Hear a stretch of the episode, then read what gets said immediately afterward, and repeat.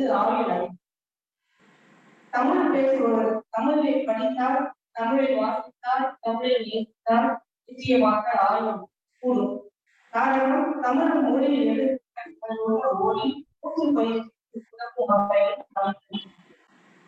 அப்படிப்பட்ட மொழியை வாசிக்கக்கூடிய தமிழ் அறிஞர்களுக்கு ஆயுள் அதிகம் என்பதை ஐயா அவர்கள் இன்று உரையாற்றி அமர்ந்திருக்கிறார்கள். இந்த அரங்கம் நேற்று ஐயா உணவு உணவு கம்பன் கழகத்துடைய ஐயா அவர்களுக்கு வருட வருடம் அவர்களுக்கு ஆயுள் என்பது வயது என்பது குறைகிறது. உங்களை படிப்பதால் தமிழை படிப்பதால் உண்மை என்றுதான் சொல்ல வேண்டும். அந்த மாதிரி அண்ணன் அவர்களை பார்த்து பழனியப்பன் அவர்களை பார்க்கிறேன். ஒரு நாள் கூட ஓய்வு என்ற வார்த்தையை அண்ணன் அவர்கள் அப்படிப்பட்ட தமிழை வாசிப்பவர்கள், தமிழை சுவாசிப்பவர்கள் நிச்சயமாக நல்ல ஒரு ஆய்வு உற்சாகத்தோடு காணப்படும் என்பதை நாம் சொல்வோம். இந்த அரங்கம் இங்கு நிறைந்திருக்கிறது என்பதுதான் காரணம்.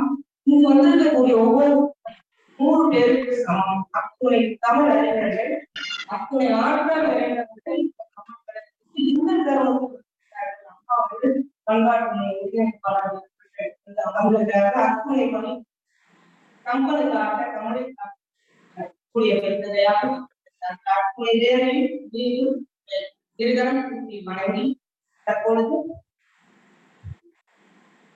கம்பனின் புதிய வருமானங்கள் என்ற நூலை வெளியிட்டு தலைமை ஆக்குவதற்காக தமிழாக என்னுடைய ஆசான் பல முத்தப்பன் ஐயா அவர்களை உங்களோடு விரிதரம் கூட்டி வரவேற்கிறேன்.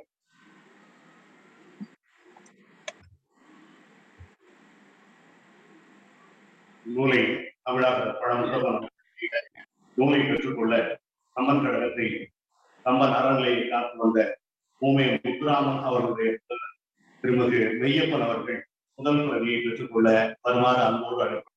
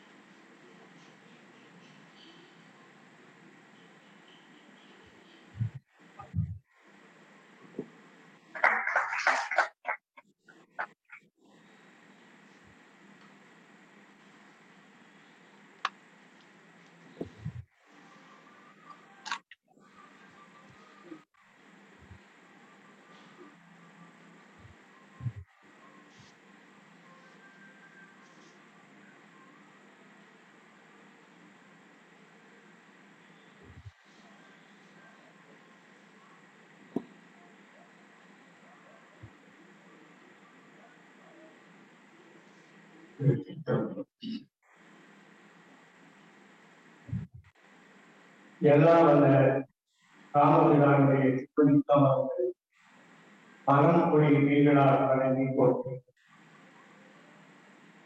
காரைக்குடி கம்பன் கழகம் எண்பத்தி இரண்டாம் ஆண்டு திருநாள் விழாவில் மூன்றாம் நாள் நிகழ்வார் கம்பனின் புதிய பரிமாணங்கள் என்ற நூல் வெளியிடப்பெற்று தமிழுக்கு அணி சேர்க்கின்ற இந்த நாளில் கம்பன் அடிப்பொடி அவர்களுடைய துறை கமலங்கள் கம்பன் கழகத்தை காத்து வந்த சாத்தூர் துறைகளை வழங்கி போட்டது. இன்றைக்கு இந்த கழகத்தை எத்துணை இடையூறுகள் எந்த பக்கங்களிலிருந்து வந்தால் அவற்றையெல்லாம் கம்பனின் திருவருளால், கம்பன் அடிப்பொழியின் குருவருளால் அதனை தகர்த்து விழாவை சிறப்பாக அன்புக்குரிய பாசத்திற்குரிய கம்பன் அடிசூடி பழனியப்பன் அண்ணன் அவர்கள் அவர்களை சார்ந்த இந்த கழகத்தை நடத்துகிற அத்துணை குழுமங்கள் என்னுடைய பணிவான வழக்கின் முதல் தொண்ணூத்தி ரெண்டு வயதான ஒரு இளைஞர் இன்றைக்கு தொடர்புரை ஆற்றுகிற ஒரு அற்புதம் தமிழினுடைய வளர்த்தால் ஆகிறது என்பதை நினைக்கும் பொழுது தமிழ் படித்த நமக்கெல்லாம் ஒத்துழைப்பு ஏற்படுகிறது இரண்டு வயதுடைய எனக்கு பல ஆண்டுகள் நட்பாக அமைந்த பெருந்தகை. அரிமா சங்கம் என்று சொல்லப்படுகிற ரயில் சங்க இயக்குநராக பணியாற்றுவது பொது தொழில் தனியில் பெருந்தகை ஐயா அவர்கள். எத்தனை நடராஜன் என்று சொன்னால் ஒரு காலகட்டத்தில் பல்கலைக்கழகங்கள் தெரியாதவர்களாக மிகவும் சுறுசுறுப்பாக தன்னுடைய பணியை பல்கலைக்கழகத்தினுடைய பெருமைக்கேற்ப செய்த விழா இன்றைக்கு இந்த விழாவில் தொடக்க உரையாடுகிறார்.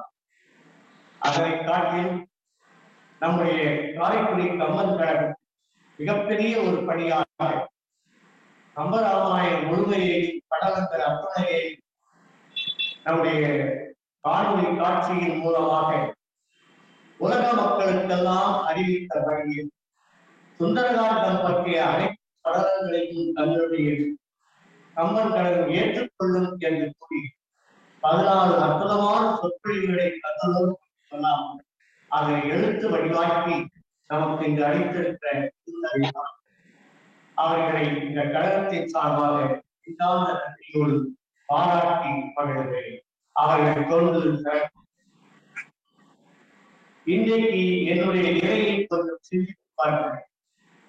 பாரதியினுடைய நூற்றாண்டுக்காக கம்பன் அடிப்படை சார்ந்த அவர்கள் கம்பன் கழக விழாவோடு பாரதி நூற்றாண்டு விழாவையும் சேர்த்து நடத்திய காலகட்டம். இதுபோல மூன்றாம் நாள் மாலை நிகழ்ச்சி டாக்டர் கோதண்டராமன் ஐயா அவர்கள் தலைமையில் இவர்கள் சந்தித்தார் என்ற ஒரு நிகழ்ச்சி. அதில் நானும் பி நம்முடைய சென்னை கிறிஸ்துவ கல்லூரியை சார்ந்த பேராசிரியர் பெருந்தகை அவர்கள் இவர்கள் சந்தித்தார் என்பதை வீரர்களும் சந்தித்தால் என்ற காட்சியை நடத்திவிட்டோம். டாக்டர் கோதண்டராமன் அவர்கள் முடிவுரை சொல்வதற்காக இருந்தார்கள். நான் மேடையில் அமர்ந்திருக்கிறேன், அமர்ந்திருந்தார்கள். அப்பொழுது கம்பன் அடிப்படை அவர்கள் திடீரென மேடைக்கு வந்து எப்போது வரமாட்டார்கள் மாட்டார்கள். திடீரென வருகை வந்து நாளை நாட்டரசன் கோட்டையில் பாரதியின் உரைநடைகள் என்ற தலைப்பில் பேச இருக்கிற பாண்டியன் பாண்டியன் அவர்கள் மழையிலவி அதற்கு பதிலாக இப்போது இறுதியாக பேசிய இந்த இளம் சிங்கம் நாளை நாட்டரசு கோட்டையில் பேசுவார் என்று குறிப்பிட்டார்கள். எனக்கு மிகப்பெரிய ஆச்சரியம். ராஜகுமாரன் கூறினார், நாட்டரசன் கோட்டையில் ஒருவரை பேச வைத்தார் என்று சொன்னால் அது தகுதிப்பாடு உடையவர்களை தவிர வேறு யாரையும் நாட்டரசன் கோட்டை கம்பன் கம்பன் சம அந்த அனைத்து முன்னே பேச வைக்க மாட்டார்கள். புத்தப்பர் உனக்கு கிடைத்த பெரும் புரட்சி இதுதான், உனக்கு கிடைத்த பெரும் புகழ் என்று டி ராஜகுமாரன் அவர்கள் பாராட்டினார். நான் நினைத்து பார்க்கிறேன், அன்றைக்கு மூன்றாம் நாள் கம்பன் அடிப்படை அவர்கள் ஒருவர் வராத இடத்தில் திறப்பு வேண்டும் என்று ஆணையிட்டதை போல் இன்றைக்கு இந்த உரையை நிகழ்த்தும் கிருஷ்ணமூர்த்தி அவர்களை பாராத காரணத்தால் அந்த இடத்தை நீ திறப்பு வேண்டும் என்று கம்பன் அடிப்படை இன்றைக்கு எனக்கு இந்த மூன்றாம் நாளில் அடித்திருக்கிறார் என்று சொன்னால் நான் பயின்ற தமிழ் படித்து வைத்த தமிழும் எனக்கு தந்த பெருமையாக உண்மையில் அதுதான். அன்றைக்கு மூன்றாம் நாள் வேளையில் பாராத ஒருவருக்காக நான் பேச கம்பன் அடிப்படை அவர்கள் படித்தார்கள். இன்றைக்கு இதே மூன்றாம் நாள் அறையில் என்னை தலைமை தாங்க வேண்டும் என்று கம்பன் அடிசூரி அவர்கள் படித்திருக்கிறார்கள் என்று சொன்னால் தமிழ் தந்த உயர்வுதான் என்பதை பெருமைப்படும். இப்பொழுது என்னுடைய படிப்பினான் கம்பனுக்குரிய பரிமாணங்கள் என்ற இந்த அற்புதமான நான் எனக்கு இந்த புத்தகத்தை அளித்தவர் இரண்டு நாட்களாக ஒவ்வொரு கட்டுரையும் படித்துக் கொண்டே முதலில் என் மனதிலே தோன்றியது, எங்கள் காலகட்டத்தில் கம்பனின் காட்டும் ஓமைகள், கம்பனின் பாத்திர படைப்புகள், கம்பனின் கற்பனைகள், கம்பனின் கதை போக்கு, கம்பனினுடைய பாத்திரங்களால் ஏற்பட்ட என்னெல்லாம் கட்டுரைகளை எழுதிக் கொண்டிருந்த காலம் எங்களுடைய காலம். ஆனால் இன்றைக்கு இந்த நூலை படித்த பிறகு கம்பனில் கூட புதிய சிந்தனைகளை உருவாக்கிக் கொள்ள என்ற நிலையில் இளைய தலைமுறை இருபத்தெட்டு பேர், அதிலே ஓரிரண்டு முதியவர்களாக இருந்தாலும் மற்ற அத்தனை பேர்கள் இளைய பெருமக்கள். அவர்கள் கம்பனை புதிய கோணத்தில் பரிமாணமாக கண்டு கட்டுரை எழுதியிருக்கிறார்கள் என்பதை எண்ணி பார்க்கிற போது தமிழ் படித்தவன் சாவதில்லை, தமிழ் என்றைக்கு படிப்பதில்லை, தமிழுக்கு உயர்வு கம்பன் இளங்கோவும் தான் என்ற சிறப்பை இந்த நூல் எனக்கு காட்டுகிறது. உண்மையிலே நினைத்து பார்க்கிறேன். நாங்கள் எல்லாம் பிஹெச்டி ஆய்வுக்கு மாணவர்களை தேர்ந்தெடுக்கிறோம், கட்டுரைகளை வரையறுக்கிறோம், தலைப்புகளை வரையறுக்கிறோம், ஏதோ இலக்கணம் சார்ந்த ஒரு தலைப்புகளை தான் தேர்ந்தெடுத்துக் கொள்வோம். ஆனால் இன்றைக்கு இந்த நூலை பார்க்கிறோம், இந்த நூலிலே இருக்கிற ஒவ்வொரு கட்டுரையும் இல்லை இன்றைக்கு இந்த சமுதாயத்திற்கு கம்பன் எதை காட்டுகிறார், சமுதாய வாழ்க்கைக்கு எத்தகைய செய்திகளை கம்பன் தருகிறார் என்பதை இந்த நூல் மறைகாட்டிக் கொண்டிருக்கிறது. அதிலும் ஐந்தாவது மாநாடாக இது அற்புதமான கருத்தரங்கமாக இந்த நூல் வெளிவருவது வெறும் பேச்சிலே கம்பன் கழகத்திலே இருக்கிற அனைத்து உரைகளும் பேச்சுவார்த்தை போய்விடாது, அதனை ஒரு எழுத்து வடிவமாக்க வேண்டும் என்று கம்பன் அடிசூடி அவர்கள் தயாரிக்கிறார்கள் என்று சொன்னால் இதுதான் தமிழுக்கு தந்த பெரும் சொத்து என்று நான் கூற முடியும். கம்பனை பற்றி ஆய்வு செய்யும் எத்தனையோ இருந்திருக்கிறது. நான் இதை பற்றி ஒரு திறனாய்வை உங்களிடத்தில் பதிவு செய்யலாம் என்று கம்பனை பற்றிய இருபத்தெட்டு தலைப்புகள் தலைப்புகளை பார்க்கிற பொழுதே கம்பன் பழம் கதை பேசுகிற கம்பன் அல்ல, அந்தந்த காலத்திற்கு ஏற்ப கருத்துக்களை அள்ளி தருகிற ஒரு பெட்டகமாக பொக்கிஷமாக கம்பன் விளங்குகிறான் என்பதற்கு இதிலே அமைந்திருக்கிற தலைப்புகளை சில தலைப்புகளை பார்க்கிறோம். அவரை எழுதியிருப்பதை பார்க்கிறோம். கம்பன் பரிமாறும் வரா அமுது. கம்பன் என்று ஒரு அகராதி, கம்பன் என்னும் சமதர்மவான், இதெல்லாம் தலைப்புகள். நான் ஆசிரியர்களை பற்றி குறிப்பிடவில்லை. கம்பன் கழகம் என்பதனாலே கம்பனுடைய சிந்தனைகள் எந்த அளவுக்கு விரிந்திருக்கிறது என்பதனாலே அந்த தலைப்புகளை பார்க்கக்கூடிய கம்பன் என்னும் சமதர்மவான் கம்பனின் கணக்கியல் அறிவு, கம்பன் காட்டும் நதிநீர் பாதுகாப்பு, கம்பன் கம்பனின் சட்டம், கம்பனின் காந்தியம், குடியரசன் கம்பன் கவிதை, கம்ப பரிமாணமாக புவியியல் சார்ந்த சிந்தனை, இலக்குவன் சமைத்த சமைத்தாலே, கம்பனின் சூழ்ச்சி, கம்பன் ஒரு சக்தி, கம்பனின் சக்தியான தலைப்புகளை பாருங்கள். பழம் தலைப்புகள் அல்ல, பழைய சிந்தனைகள் அல்ல, பழைய சொத்தில் புதிய உப்பு என்று பழைய காலத்தில் சொல்லுவார்கள். அதுபோல கம்பனில் இருக்கக்கூடிய புதிய பரிமாணங்களை தேர்ந்தெடுத்து அவற்றை கட்டுரை வடிவாக தருகிறார். இந்த கட்டுரைகளில் ஒரே ஒரு கட்டுரை மட்டும்தான் இருபது பக்கங்களுக்கு மேல் அதிகமாக இருக்கும். மற்ற கட்டுரைகள் அப்படி நம்முடைய கருத்தரங்க ஐந்து பக்கங்களுக்குள் அமைந்திருக்கிறது. ஒரே ஒரு கட்டுரை கம்பனின் சூழ்ச்சி என்ற ஒரு கட்டுரை மட்டும்தான் இருபது பக்கங்களை தாண்டி அமைந்திருக்கிறது.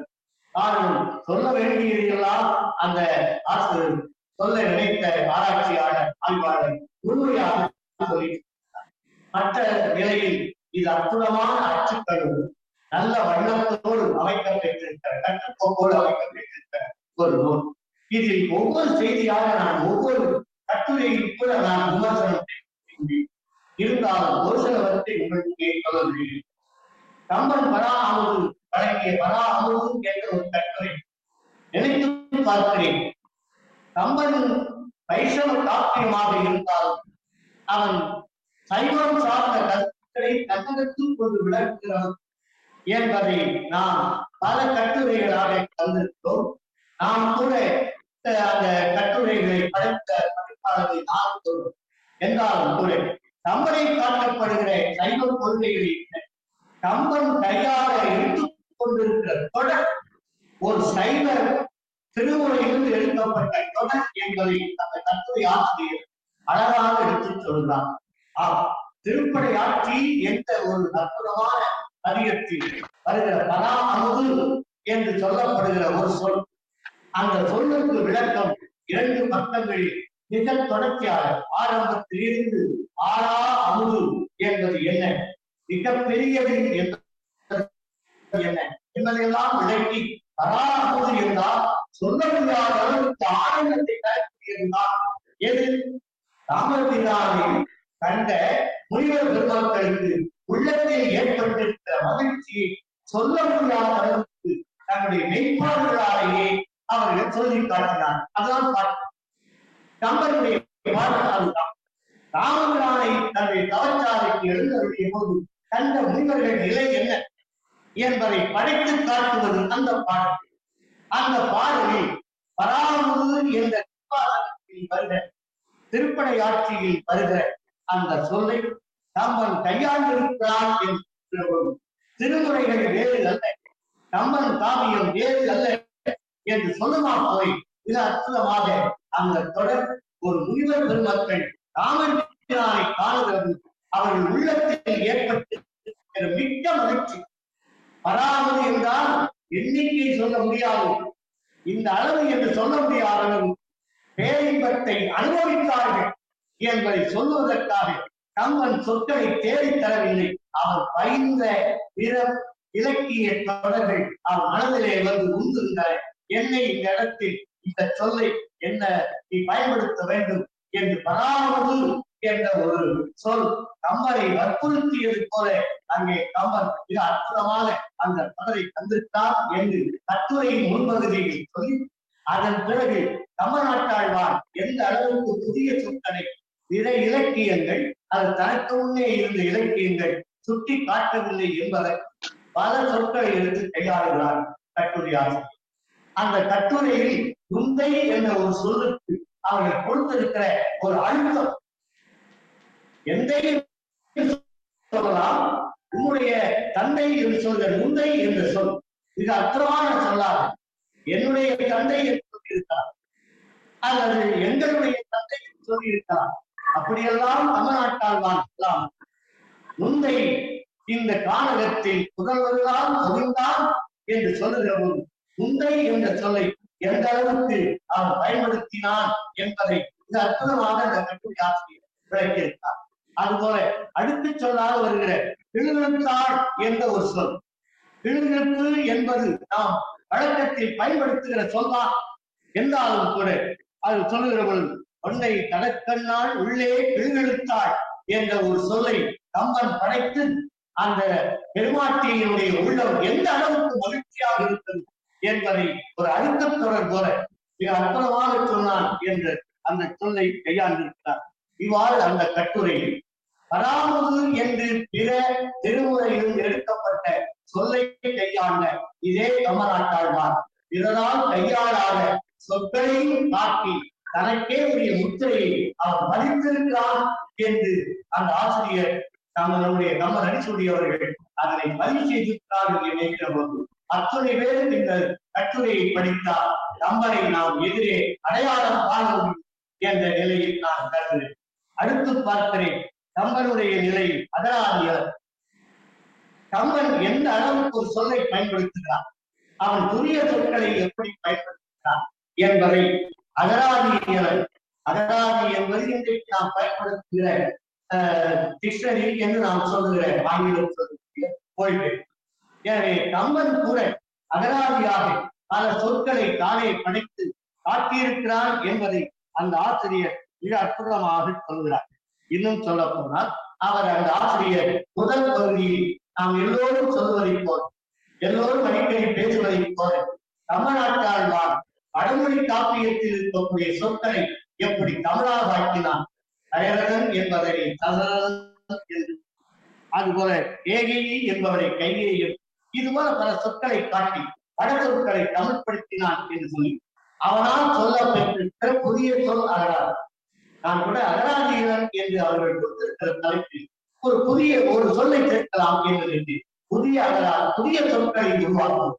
தமிழுக்கு பழைய சொற்களையே சொல்ல வேண்டும் என்பதால புதிய சொற்களை கூட சொல்லலாம் என்று அந்த கட்டுரை ஆசிரியர் புதிய சொற்களை கம்பன் காவியம் முழுமையும் தெரிவித்தார்.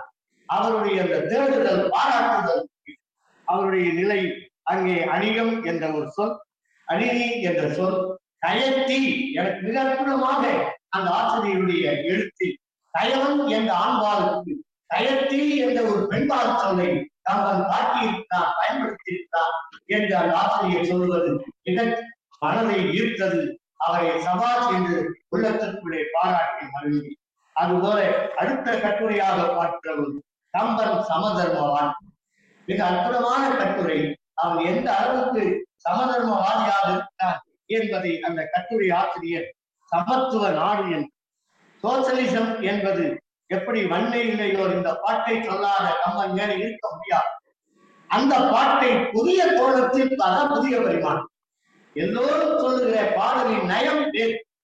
ஆனால் அந்த பாடலிலே கூட இன்னைக்கு பேசப்படுகிற இன்றைக்கு நாட்டின் உலகத்திற்கு தேவையான சோசியலிசம் எவ்வாறு இருக்கிறது என்பதை வன்மை இல்லையோர் வறுமைக்கு இல்லையார் என்ற பாட்டை எடுத்துக்கொண்டு அந்த கட்டுரை ஆசிரியர் சமதர்மவாதி என்று கற்றுக்கிறார்.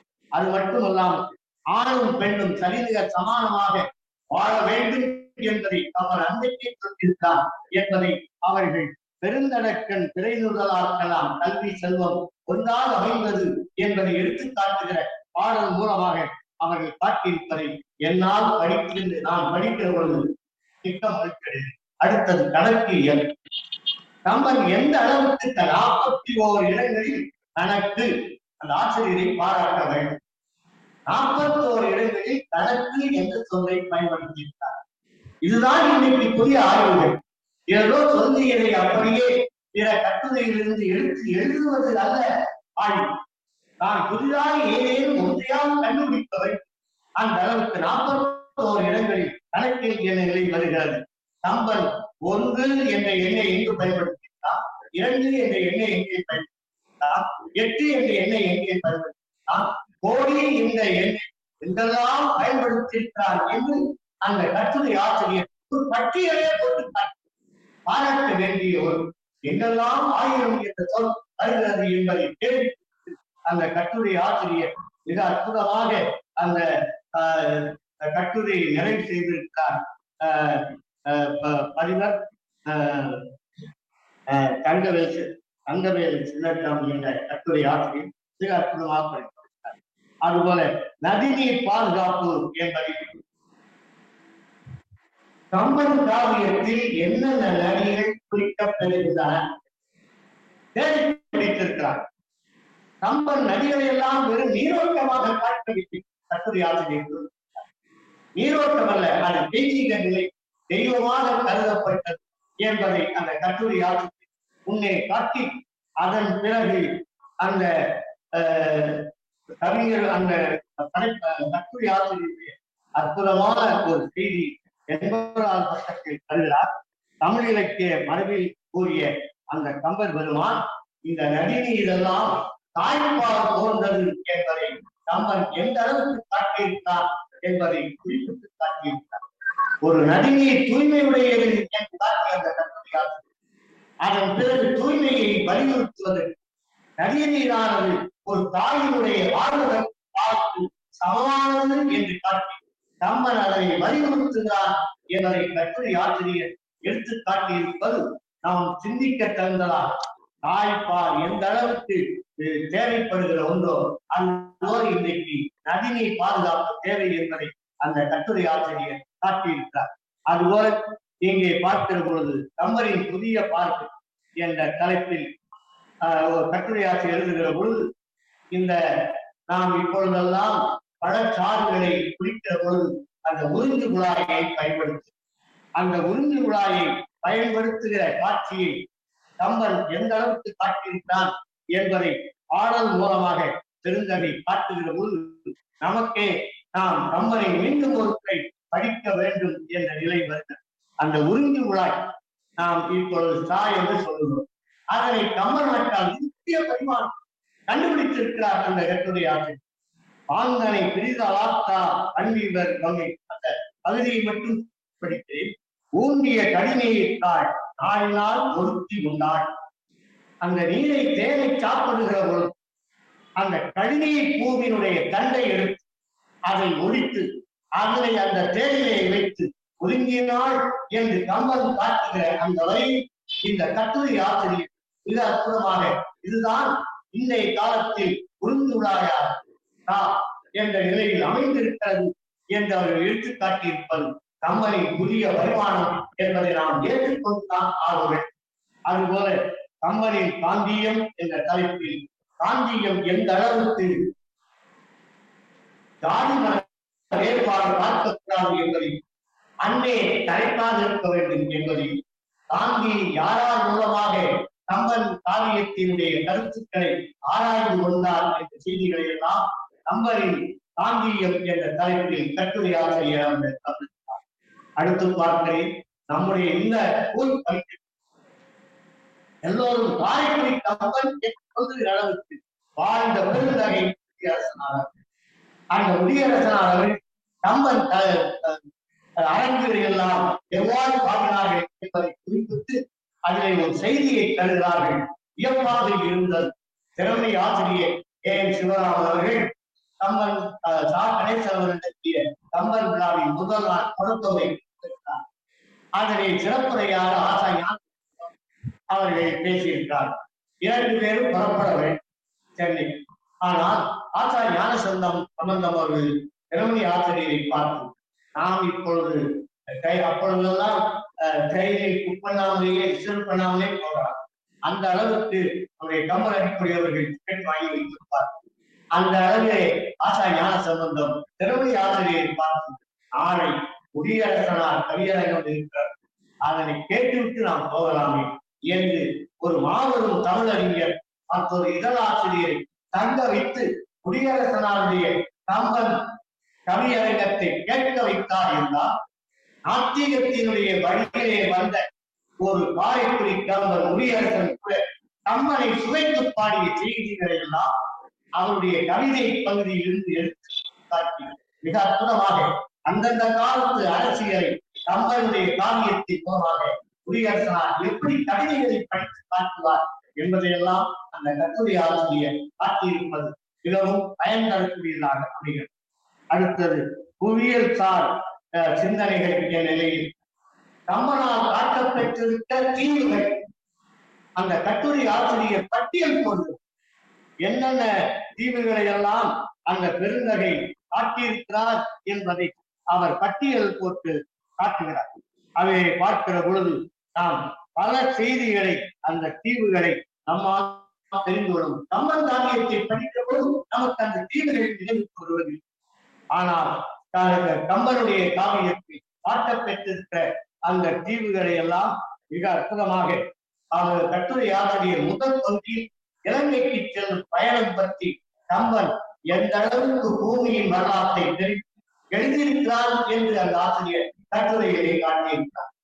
இலங்கைக்கு செல்கிற வழி அதனை அனுமதித்து காட்டுகிற நிலையில் கம்பன் எப்படி படித்து காட்டியிருக்கிறார் என்பதை புவியியல் நிலையில் அவர் ஆசிரியர் அதனை எடுத்து காட்டியிருப்பது மிக ஏற்புடையதாகும். அதுபோல ஏழு தீவுகளை கம்பன் எவ்வாறு காட்டியிருக்கிறார் அதில் எவ்வாறு அகராதிகள் நிகழ்வுகளில் காட்டப்படுகிற ஏழு தீவுகள் எவ்வாறு கம்பன் காவியத்தில் இடம்பெற்றிருக்கிறன என்பதை அந்த கட்டுரை ஆசிரியர் எழுதியிருப்பது மிகவும் பாராட்டத்தக்கது. அவர் சாரத்தீவு, சாரை நகர், அதுபோல குசையில் தீவு, அங்கிலி தீவு, இலைத்தீவு, புக்கர பெருந்தீவு, திரளைத்தீவு, சாகரத்தீவு என்று கம்பனால் காட்ட பெற்றிருக்க தீவுகளை எல்லாம் எடுத்தார். ஒரு இடத்தில் அந்த தீவுகளை பற்றி நாம் தெரிந்து கொள்வதற்குரிய பூமியின் வளத்தை தெரிந்து கொள்ளக்கூடிய அளவு அந்த கட்டுரை ஆசிரியர் அதனை நாம் குறிப்பிட்டு காட்டியிருப்பது நாம் தேடி அடைய வேண்டாம். அவருடைய ஒரு கட்டுரையை படித்து படித்த பொழுது கம்பனியுடைய அந்த புவியியல் சார் திறம் எப்படி இருக்கிறது நம்மால் அறிந்து கொள்ள முடியும். அதன் பிறகு இலக்கணால் காட்டப்பட்ட இரு தளச்சார் நான் கூட இந்த தலைப்பை பார்க்கக்கூடிய சாலைகளை பற்றி ஏதோ அந்த குடிசையை பற்றி எழுதியிருக்கிறாரோ என்று நான் முதலில் அந்த கட்டுரையை படித்திருக்கிறோம். ஆனால் அந்த கட்டிடக்கலையை காட்டுகிற கட்டுரை என்பதை அப்போதுதான் நான் தெரிந்து இலக்கோரால் அமைக்கப்பட்டிருக்கிற அந்த குடிசைகள் எப்படி இருந்தன என்பதை பார்ப்பதற்கு கம்பன் காலத்து கட்டிடக்கலை தமிழகத்தில் எதனால் இருந்தது என்பதை அவர்கள் காட்டுகிற பொழுது நாம் கூட அசந்து போய்விடுகிறோம்.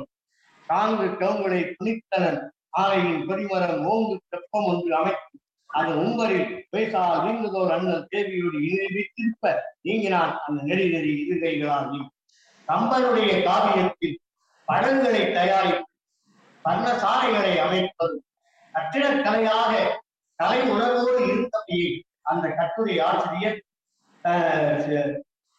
இரண்டு இடங்களில் அவன் காட்டினான் என்பது சித்திரகூட மலைப்பகுதியிலும் அதே நேரத்தில் பஞ்சவடியிலும் இலக்குவர் இரண்டு தலைச்சாலைகளை கட்டினான். அவை கட்டிடக்கலைக்கு சான்றாக விளங்கக்கூடியவை என்ற அவர் கட்டுரை ஆசிரியர் குறிப்பிட்டிருப்பது அவருடைய உண்மான உலகத்தை காட்டுகிறது. எனவே கட்டிடக்கலையின் கம்பன் காலத்தில் தமிழகத்தில் சிறந்திருந்தது என்பதை நாம் அறிய முடியும். அதுபோல இசையாழி என்ற கட்டுரையில் இசை எத்தனை நோய்களும் கம்பனால் காட்டப்பட்டிருக்கிற பண்கள் எத்தனை அதை குறிப்பிடத்தக்க பண் எது என்றெல்லாம் அந்த ஆசிரியை காட்டியிருப்பது அவருடைய அவருக்கு இருந்த ஒரு இசை ஞானத்தை காட்டும். கம்பனுக்கு இருக்கிற இசை ஞானம் மட்டும் அந்த கட்டுரை கம்பனை அந்த கட்டுரையை படைத்த கட்டுரை ஆசிரியை கூட எந்த அளவுக்கு இசை ஞானம் இருந்தது என்பதை அந்த கட்டுரையினாலே நாம் தெரிந்து கொள்கிறோம். அவர்கள் அந்த கட்டுரையில் ஒரு பண்ணை தாமரம் என்ற பண்பகையை குறிப்பாக கம்பன் எப்படி கையாண்டிருக்கிறார் எனவே என்பதை அந்த கட்டுரை ஆசிரியர் காட்டியிருப்பது மிக சிறப்பாக அமைந்திருக்கிறது. அதுபோல கம்பரின் சத்தியாத்திரன் நிறைவாக நான் பார்க்கிற கவி கந்தரின் கம்பரின் சத்தியாத்திரன் சத்தியாகிரகம் எப்படி கம்பனுடைய காலத்தில் இருந்திருக்க முடியும் என்று நான் எண்ணி பார்த்தது. ஆனால் கட்டுரை படித்த பிறகுதான் தெரிந்தது பக்த பிரகலாதன் தான் நாராயணன் தான் தனக்குரிய தலைவன் என்பதை உறுதியாக சத்தியாகிரகமாக இருந்து தந்தையையும் உணர வைத்தான் என்பதை அந்த கட்டுரை ஆசிரியர் தன்னுடைய கட்டுரையில் நிறுவியிருக்கார்.